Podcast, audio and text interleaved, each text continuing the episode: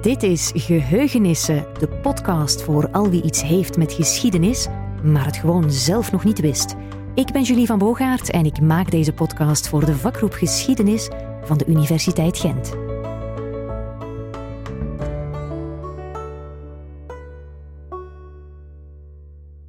Je kunt er letterlijk niet naast kijken wanneer je in Gent rondloopt.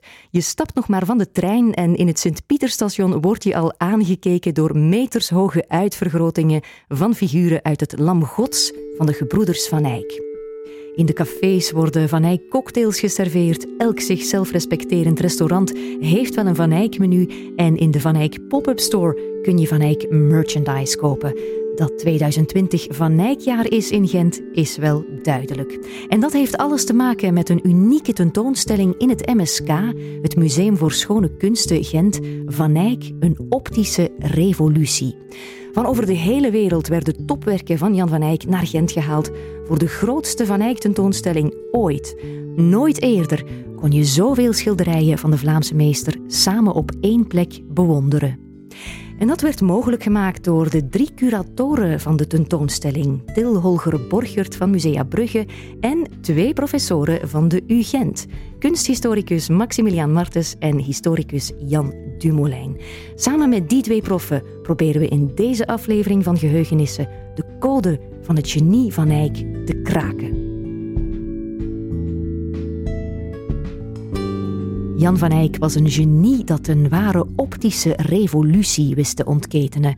Wat een kunsthistoricus als Maximilian Martens daarmee bedoelt, dat kun je pas ten volle begrijpen wanneer je van heel nabij naar enkele details uit de schilderijen van Van Eyck gaat kijken. En dankzij de geweldige website Closer to Van Eyck van Kik Irpa kan dat. Gewoon vanuit je luie zetel, op je tablet of op je laptop, terwijl je naar deze podcast luistert. Op Closer to Van Eyck kun je zo dicht inzoomen dat je elke plooi in de luxueuze gewaden en elk krulletje in de vacht van het lam gods kan bekijken in meer detail dan je met het blote oog zou kunnen. Laten we dan maar eens inzoomen op dat wereldvermaarde altaarstuk, de aanbidding van het lam gods.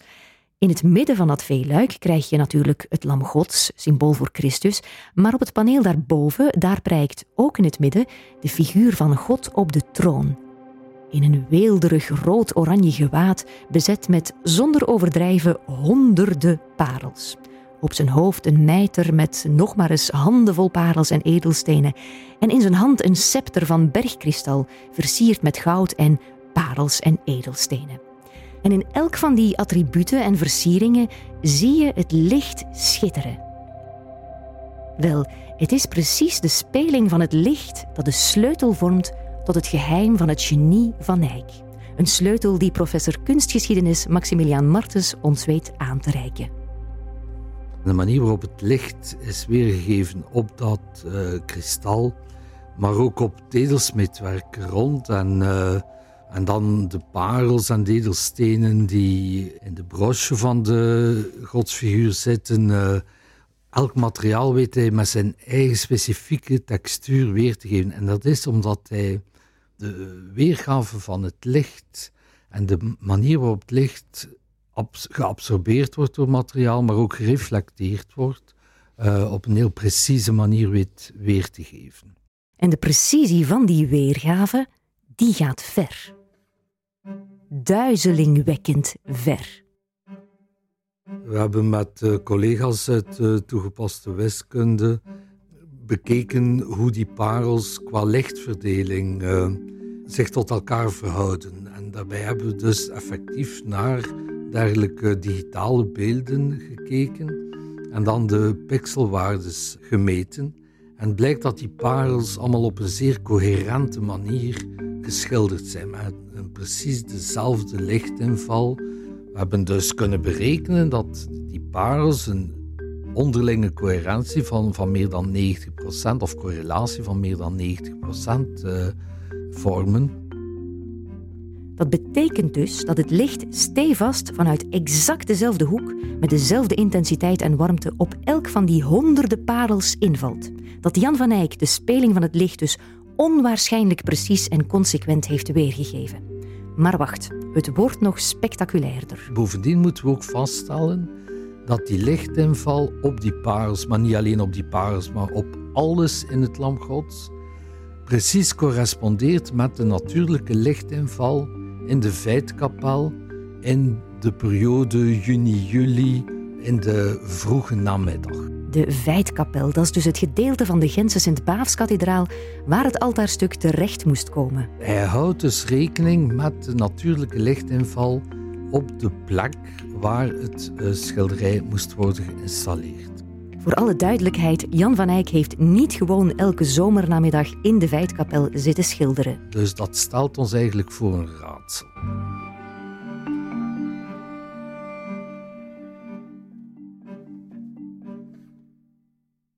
Hoe heeft hij dan in godsnaam die talloze schitterende details zo accuraat kunnen schilderen? Zonder enige twijfel had Jan van Eyck een uitzonderlijk observatievermogen. Maar volgens Maximilian Martens was er toch meer gaande. Behalve over een geoefend paar ogen moet Jan van Eyck ook over geavanceerde kennis hebben beschikt. Over hoe het licht zich gedraagt, hoe het weer spiegelt en breekt.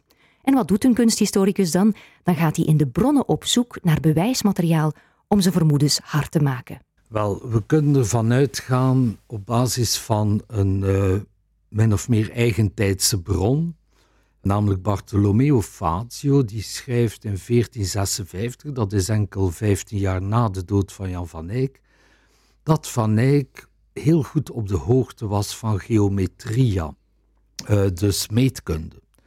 In de context van de late middeleeuwse kennis wordt daarmee bedoeld de geometrie van de visuele waarneming.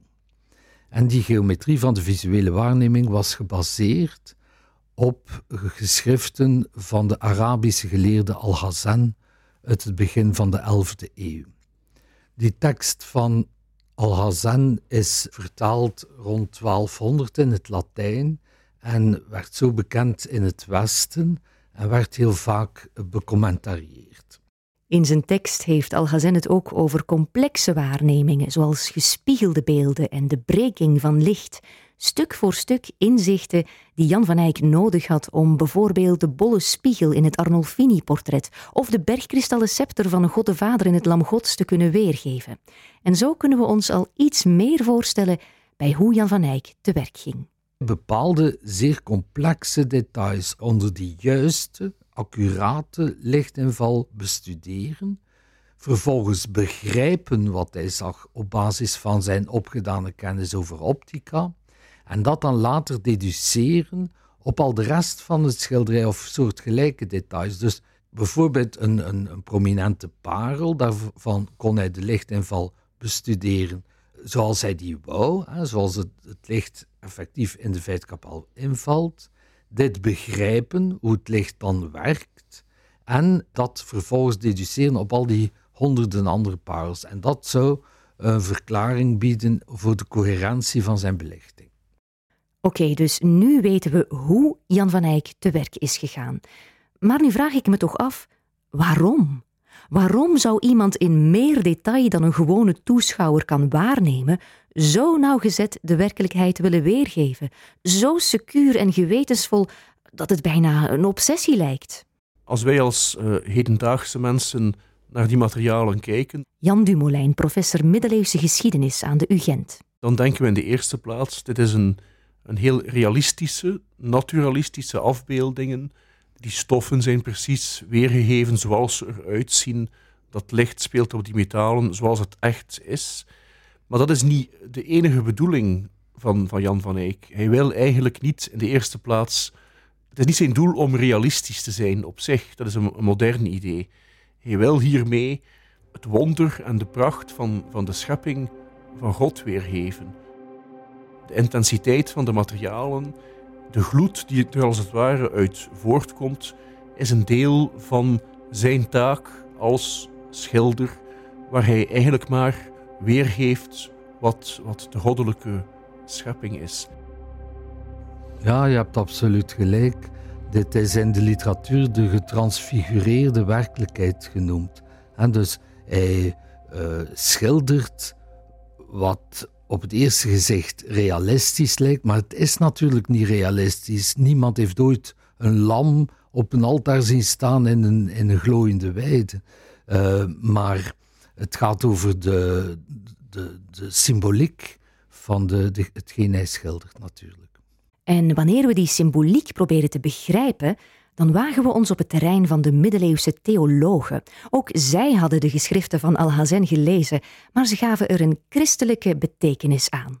Scholastische theologen beginnen die, die kennis te interpreteren in de context van een zeer belangrijke vraag die al door Augustinus in de zesde eeuw is gesteld.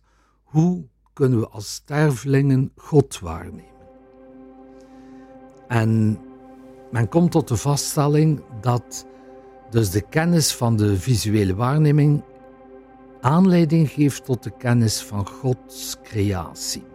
Op de volgende manier, men stelt dat men tijdens het leven enkel gereflecteerde, dus vervormde en foutieve, een foutieve waarneming van de werkelijkheid heeft. Na de dood zal men een indirecte, dus gerefracteerde visie op de werkelijkheid krijgen. En pas na de uh, resurrectie en de heropstanding zal men een directe waarneming van God ervaren. Nu, dit biedt een antwoord op de eeuwenoude theologische vraag: hoe kunnen wij als stervelingen ooit God direct waarnemen? En dat is de reden waarom Van Eyck die visuele waarneming of de optica eigenlijk in zijn werk integreert. Om inzicht te krijgen uiteindelijk in de natuur van Gods creatie.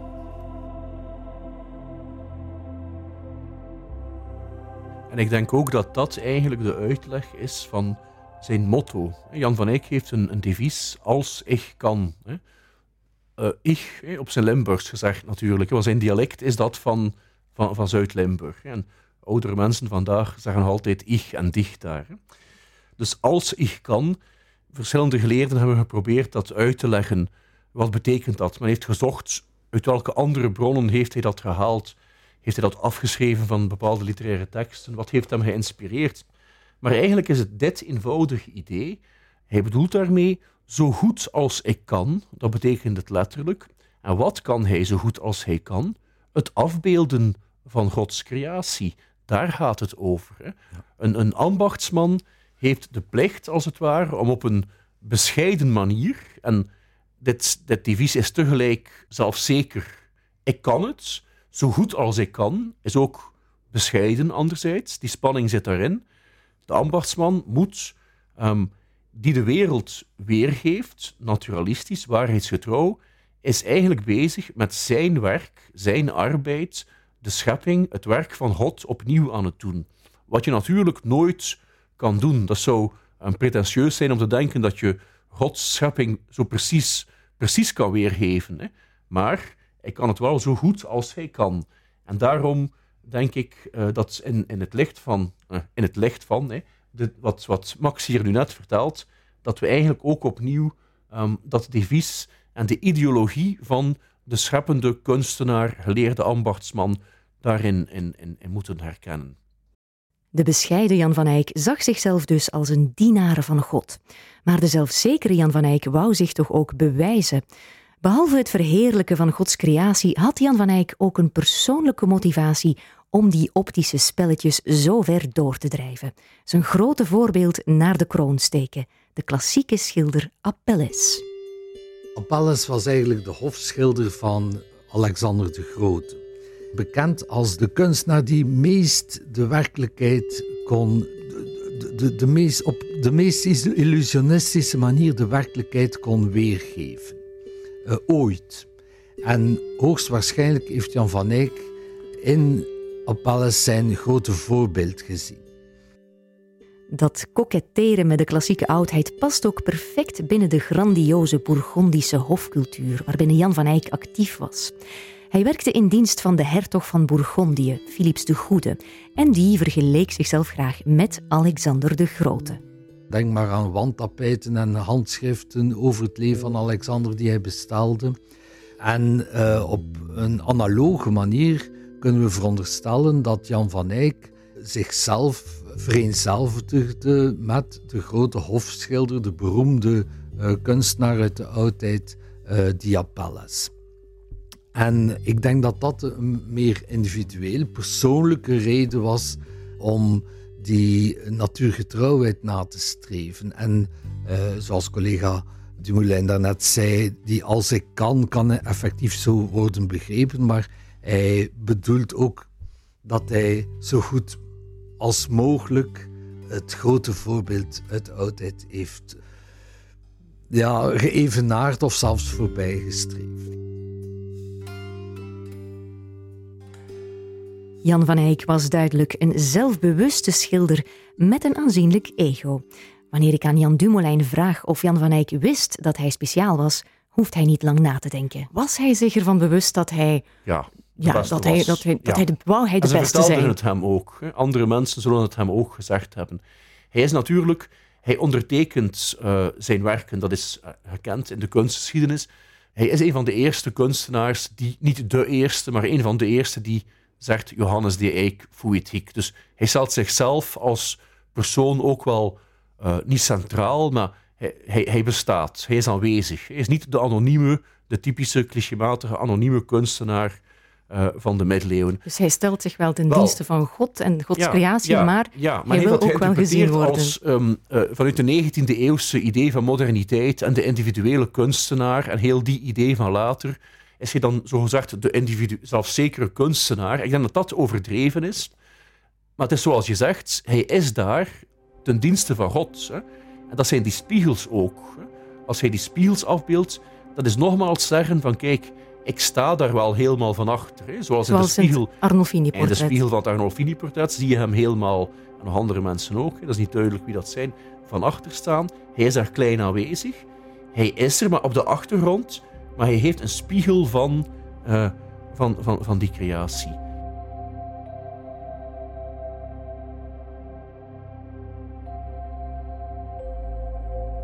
En ook hij wordt bevestigd natuurlijk door andere mensen rond hem. Ja, wat kreeg je te horen van de mensen de Goede, rond, rondom zich? De hertog. Op een bepaald moment uh, wordt hij niet op tijd betaald. Jan van Eyck krijgt een, een, een jaarlijkse subsidie, zeg maar. Dus hij wordt door de overheid gesubsidieerd. Als een, een, innovatieve kunstenaar is hij dus ook, en terecht, een, een subsidieslurper, Jan van Eyck. Op een bepaald moment komt zijn betaling te laat. Dus uh, de administratie is niet mee. En dus de hertog laat vlug een brief schrijven naar de mensen die hem moeten betalen van kom, zorg dat die man uh, zijn geld ontvangt. Want er is niemand anders, geen enkele andere schilder is zo excellent, si excellent en art et science. Dus hij wordt tijdens zijn leven en ook vlak daarna wordt hij gehuldigd. Dus hij zal wel een, een, een zeker uh, idee van, van, van, zichzelf gehad hebben van ik ben hier de, de meest getalenteerde die hier uh, rondloopt. Aan het Bourgondische hof ging Jan van Eyck om met hoge edelieden, met koningen, met kerkvorsten en geleerden. Een bijzonder stimulerende omgeving waar hij constant met nieuwe kennis in aanraking kwam. Maar voordat hij bij Philips de Goede terechtkwam, had Jan van Eyck er al een lang leertraject op zitten. Hij is een man die eigenlijk tegelijk een, een, een praktische ambachtsman en tegelijk een, een, een geleerde is. Was hij hoog opgeleid? Wat zegt dat iets over zijn Hij zal geen universitaire studies zal hij zeker niet gedaan hebben. Maar het is wel waarschijnlijk dat hij een, een in de middeleeuwen had je twee soorten scholen. Je had de, de gewone lagere school, die, die, waar je kon leren lezen en schrijven, praktische kennis, waar heel veel ambachtslieden ook naartoe gingen. Hè. Dat is niet zo uitzonderlijk. De, de Nederlanden, onze gewesten, zijn waarschijnlijk van, van, van heel Europa de meest uh, geletterde, waar het gewone volk ook het meest geschoold is, een van die regio's. Maar daarnaast had je ook wat ze dan de, de Latijnse school noemen, die vaak in in kerken werd georganiseerd, abdijscholen of kapitelscholen, dus een, een kerk uh, met, met kanuniken, een kapitel van kanuniken. En ik denk wel dat het logisch is dat iemand als, als, Jan van Eyck uh, een, een, een dergelijke hogere scholing ook heeft genoten. Dat hij zo getalenteerd was dat hij tegelijk dus de schilderkunst leren tekenen, schilderen, waarschijnlijk nog andere uh, technieken van wat we nu de plastische kunsten noemen ook heeft aangeleerd in het ambachtelijke verband, waar je dus leert als leerling van een meester-ambachtsman uh, en dan opklimt, gezel wordt, dan zelf meester wordt. Maar daarmee begon pas alles. Jan van Eyck deed aan levenslang leren avant la lettre. Hij ontplooide zijn talenten eerst aan het hof van de graaf van Holland en kwam uiteindelijk terecht in het bruisende Brugge. Hij werd er al snel gerecruiteerd door Philips de Goede, hertog van Bourgondië, en ook aan dat hof laafde hij zich aan de kennis die hem omringde. Hij kwam er in contact met hogere kringen. Met geleerden, astrologen die zich daar bevinden, um, alchemisten die zich uh, aan het hof bevinden. En de alchemie, nu stellen wij ons daarbij voor, zo een, een man uh, met een toverhoed op die van, van uh, lood goud probeert te maken. Maar in de, in de middeleeuwen is alchemie eigenlijk de gewone term voor chemie. Dus mensen die de materialen doen veranderen, die wijzigingen aanbrengen aan de kwaliteit van de stoffen, zoals hij dat uiteraard ook doet met, met, met, met zijn verf die hij zelf maakt. En dus Jan van Eyck kan ook in die zin als een soort alchemist worden beschouwd.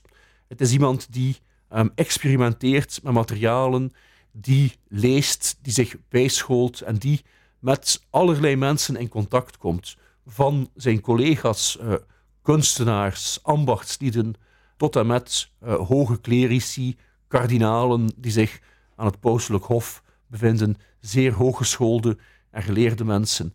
En ik denk dat dat die unieke combinatie is van de praktische en de geleerde mens tegelijk. Natuurlijk ook zijn, zijn, zijn genie, zijn talent, dat gewoon inherent is aan hem, de, dat onwaarschijnlijk is en ongeëvenaard. Vanuit die omgeving waar hij zich in begeeft en die potentialiteit die hij zelf heeft, zal hij eigenlijk uh, dat, dat genie ten volle kunnen ontplooien. Het is dus wel interessant voor een historicus als Jan Dumoulin om precies dat milieu waarbinnen Jan van Eyck zich bewoog te reconstrueren. Niet alleen zijn werkcontext, dat Bourgondische hof, maar ook zijn onmiddellijke omgeving, letterlijk. Waar woont die, die meneer eigenlijk? Wat is zijn directe omgeving als hij buiten komt? Wat ziet hij dan? Jan Dumoulin en zijn team zijn in het archief gedoken om de straat van Jan van Eyck te reconstrueren. We wisten al in, in, in welk huis hij woonde, waar hij zijn atelier heeft gevestigd. Dus zeker tussen 1430, eh, 31 en, en zijn dood 1441 eh, is Brugge, in, wat nu de, de, de Gouden Handstraat heet, um, is zijn voornaamste uitvalsbasis. En dan zien we dat die buurt in Brugge, en dat verwondert eigenlijk niet, een deel is van de echte commerciële wijk van de stad. Zoals geweten is Brugge in, in die periode het handelscentrum van, van, van Noordwest-Europa. En het is ook daar dat Jan van Eyck zich is komen vestigen, omdat hij daar natuurlijk een, een, een, een, een rijke klanditie aantreft. Onder andere uh, buitenlandse handelaars. Hè. Jan van Eyck werkt voor uh, Italiaanse handelaars en die bevinden zich ook daar in die omgeving. Je hebt daar grote herbergen waar zich buitenlandse uh, kooplieden bevinden. Je zit eigenlijk tussen de elite van, van Brugge zelf ook, de handelselite. En wat je ook hebt in zijn straat, dat is een, um, een, een stoven, een soort badhuis als het ware. En dat heet de Vullembras, hè, de, de vuile boel. En dat zal waarschijnlijk een, uh, een soort dubieus badhuis met, uh, met prostitutie geweest zijn. Hè. Maar dat was ook aanwezig. ik suggereer nu niet dat, dat Jan van Eyck daar daar zelf naartoe is geweest. Maar dat is ook een deel van het, uh, het is mogelijk natuurlijk, hè, een deel van het cosmopolitische Brugge, waar je op dat moment uh, bedrijvigheid hebt, financiële markten, buitenlandse handel, zeelieden die daar rondlopen. Een echte grootstad.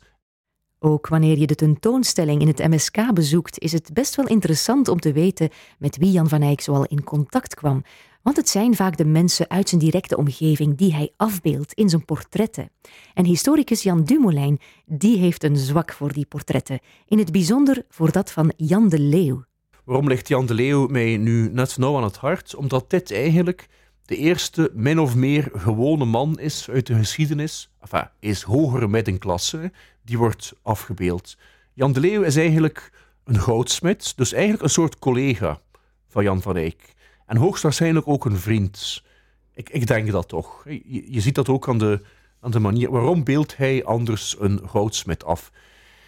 Een van de eerste gewone mensen, één generatie daarvoor, werden enkel vorsten geportretteerd. Zelfs, zelfs lagere edellieden zien we niet. En hier bij Jan van Eyck heb je ehm, waarom interesseren me die portretten mij zoveel? Omdat ik geïnteresseerd ben in sociale groepen, in welk soort mensen zijn er in die middeleeuwen. Hier hebben we uh, Jan de Leeuw, collega. We hebben Baudouin de Lanois, die zullen trouwens ook aanwezig zijn op, op de tentoonstelling. Dat is een hoge edelman, iemand die we zouden verwachten, iemand van het Bourgondische Hof. Zijn vrouw ook. Dat is ook de eerste keer. Is dat, dat nieuw? Dat is nieuw dat iemand zijn echtgenoot afbeeldt. Dat is daarvoor nog nooit gedaan. Hè. Ook de pose waarin ze staan, allemaal in, in een driekwart houding en, en, en kijkend naar jou, dat is ook nieuw. En ze kijken je recht in de ogen en ze zijn natuurlijk ook, zoals alles bij Van Eyck, ook hun gelaatstrekken zijn onwaarschijnlijk realistisch uh, afgebeeld. Hè. En waarom zou hij dan Jan, Jan de Leeuw, die, die houtsmid, hebben afgebeeld? Eigenlijk weten we dat allemaal niet zo goed.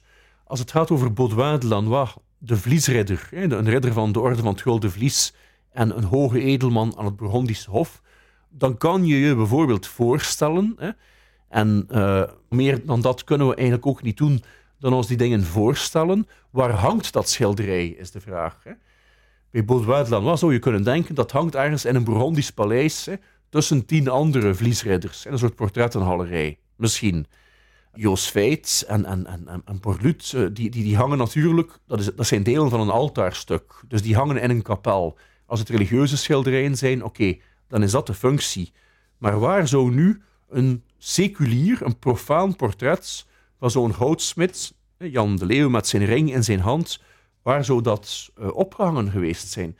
Waar zou het portret van, van, van Margaretha gehangen hebben? Bij hen, thuis? bij hen thuis, dat denk je? Waar zou Arnolfini gehangen hebben? In de woonkamer van Arnolfini zelf zou Jan de Leeuw, um, die goudsmit is en ook lid van het bestuur van zijn ambacht, is dat misschien geschilderd omdat hij net, net in dat jaar bestuurslid wordt van het ambacht van de goudsmeden? Is dat een soort uh, jubileumportret? Is dat een vriendendienst? Ik ben nu wild aan het speculeren, maar is Jan de Leeuw een goede vriend een, een collega van, van, van, Jan van Eyck. Ik denk het wel. Ik denk dat je hier, en nu begeef ik mij echt op, op glad ijs, want dat is altijd iets waar we voor moeten opletten. Als je bezig bent, je wordt soms te enthousiast en dan begin je allerlei hypothesen, speculaties. Zo is er al heel veel geschreven over Van Eyck. Laat zeggen, 90% van wat over hem geschreven is, is eigenlijk puur speculatief. En ik wil dat eigenlijk niet doen, maar in dit geval zou ik toch een uitzondering willen maken en zeggen: hier is dat een zijn, zijn maat, zijn vriend die hij afbeeldt. En is er sprake van een affectieve band tussen de twee, want er is verder geen enkele reden van, van het, het, het, belang van deze man of een statieportret. Het is niet de hertog, het is niet een, grote edelman, het is niet een belangrijke kardinaal, hè, zoals kardinaal Albergati, die uh, een van de topclerici van zijn tijd is, die Jan van Eyck ook afbeeldt. Dit is een gewone mens. Hè. En dat maakt het natuurlijk juist veel interessanter dan al die koningen en, en, en prinsen en kardinalen. Alweer iets waarin Jan van Eyck zich als een vernieuwende kunstenaar toont. In het afbeelden van gewone mensen, zoals zijn collega en wellicht dierbare vriend Jan de Leeuw of zijn vrouw Margaretha. We kunnen ondertussen toch al een flink deel van de puzzel leggen van het genie van Eyck. Er was natuurlijk zijn onmiskenbare talent, maar dat wist hij te combineren met hoogstaande kennis die hij kon blijven bijspijkeren in een bijzonder gunstig creatief klimaat. Maar Jan van Eyck had ook nog een geheim wapen, de olieverf. Er wordt wel eens beweerd dat Jan van Eyck de olieverf heeft uitgevonden. Een mythe, zo blijkt. Het verhaal of de legende dat Jan van Eyck de olieverf heeft uitgevonden gaat terug op een verkeerde lezing van Vasari. Giorgio Vasari was een van de eerste kunsthistorici. Hij schreef in 1550 een boek over de levens van de grootste kunstenaars. En daar stond ook Jan van Eyck in. Over hem schreef Vasari onder meer dat hij experimenteerde met olieverf. Een verhaal dat zijn eigen leven ging leiden en verkeerd werd begrepen als zou Jan van Eyck de olieverf hebben uitgevonden. Nu we weten al sinds het einde van de 18e eeuw dat uh, dit niet het geval is. Maar wat Van Eyck wel heeft gedaan, is de techniek van de olieverf zodanig uh, verbeterd dat hij er alle mogelijke effecten kon mee uh, bereiken. Het is zo dat hij als eerste cicatieven, dus droogmiddelen, toevoegde aan zijn medium, waardoor die olieverf handelbaar werd. En dat is interessant, want in de oudere techniek, uh, namelijk tempera, dat is pigmenten die gebonden zijn met eigeel, kan men enkel dekkend werken. Met olieverf en olieverf die snel genoeg droogt, door die droogmiddelen die hij toevoegde aan zijn olieverf, kan men op gelijk welke manier schilderen. Transparant, dekkend en zo verder. En daardoor alle materialen in een specifieke textuur weergeven. En dat is wat Van Eyck voor het eerst uh, op een geniale manier doet. Want wanneer we kijken naar de vorige generatie van kunstenaars, Melchior Broederland bijvoorbeeld, die werkt ook al in olieverf, maar schildert met olieverf nog in de manier waarop men uh, schilderde in, met tempera. Dus op een dekkende manier, waarbij hoogsels, en dat zijn glimlichten, witte glimlichten, uh, worden weergegeven met streepjes en niet uh, op een totaal bijna onzichtbare uh, manier waarop dat men geen penseelstreek meer ziet. dus het verglijdende licht op de huid wordt weergegeven zoals Van Eyck doet. Hè. en daarin ligt zijn grote innovatie van de techniek. Maar het zijn effectief dat observatievermogen, zijn kennis en zijn techniek en uiteraard het feit dat hij in een gunstige omstandigheden kon werken, wat wij beschouwen als de drie aspecten van de optische revolutie van Van Eyck. En zo hebben we de code van het genie van Eyck gekraakt. Alhoewel, ik heb het gevoel dat er toch nog iets ontbreekt. Van Eyck, dat zijn toch de gebroeders van Eyck? Wat is er met Hubert gebeurd? Hubert is een, eh, een schimmig figuur en we zullen eigenlijk nooit meer over hem te weten komen. Er was nog enige hoop, uh, vaag, met de restauratie nu van het Lam Gods, was er zo ergens een vaag idee van we gaan misschien kunnen de hand van Hubert daar herkennen, maar zelfs dat moeten we eigenlijk uh, opgeven nu. Hubert van Eyck is de Gentse van Eyck. Hij had een atelier in Gent, maar waar precies, dat weten we niet. We vinden Hubert wel terug in stadsrekeningen. Daar zien we dat hij betaald werd voor een aantal ontwerpen. Veel meer is er niet overgebleven over Hubert, behalve dan het Lam Gods. En het opschrift, het fameuze kwatrijn in het Latijn dat erop staat. Het komt erop neer, geparafraseerd, dat Hubert, Hubert van Eyck dus de, een betere schilder dan hem uh, is er nooit geweest. En Jan is de tweede in kunst, staat daar. Nu, dat klinkt contra-intuïtief, want Jan is duidelijk de beste van de twee. Dat is waarschijnlijk een teken van nederigheid opnieuw, van, van, van affectie, die, dat is één interpretatie, die Jan dan voor zijn overleden oudere broer heeft, dat hij zegt, hij was eigenlijk beter dan ik. Hij heeft het misschien geleerd van hem, het vak. Hè? Maar ook dat blijft speculatief. Er doen echt de wildste verhalen de ronde over Hubert van Eyck. Zo werd er zelfs beweerd dat Hubert een fictief personage is, een uitvindsel van de Gentenaren. Wel, we weten nu dat dit absoluut niet het geval is. En naar aanleiding van de restauratie heeft men dus kunnen vaststellen dat het opschrift, het kwatrijn op het lam gods, waarin dus Hubert vermeld wordt, dat dit een materiële eenheid vormt met de originele polychromie van de lijst. Met andere woorden, we zijn zeer zeker dat dit opschrift origineel is. Met andere woorden, dat de inhoud ervan betrouwbaar is. Met andere woorden, Hubert heeft bestaan. Dat Hubert de eerste is in kunst kun je ook nog op een andere manier begrijpen. Die ontwerpen die hij maakte en die we terugvinden in de Gentse stadsrekeningen. Het is meer dan waarschijnlijk dat daar ook het ontwerp bij was voor het Lam Gods.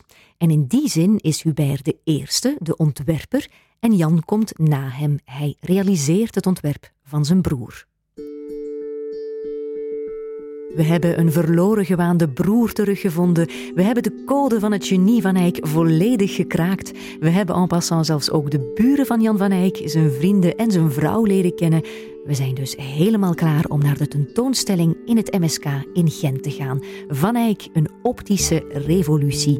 Jan Dumoulin en Maximilian Martens hebben als afsluiter van deze podcast zelfs elk nog een tip voor u om u nog meer te laten genieten van die unieke tentoonstelling. Voor mijn part, wat moet je gaan doen?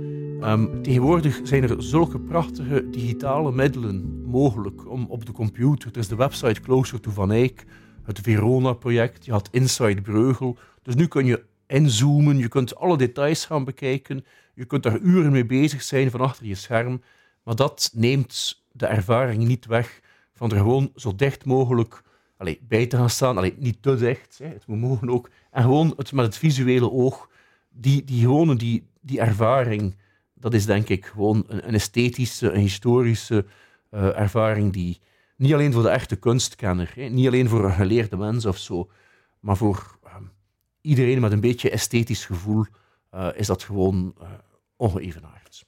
Bovendien een hal wat werken die naar de tentoonstelling komen. Ik denk aan Leal Souvenir uit de National Gallery in Londen. Een schilderij dat tussen haakjes nooit het uh, museum in Londen heeft verlaten, nu voor de eerste keer. Is speciaal voor de tentoonstelling gerestaureerd.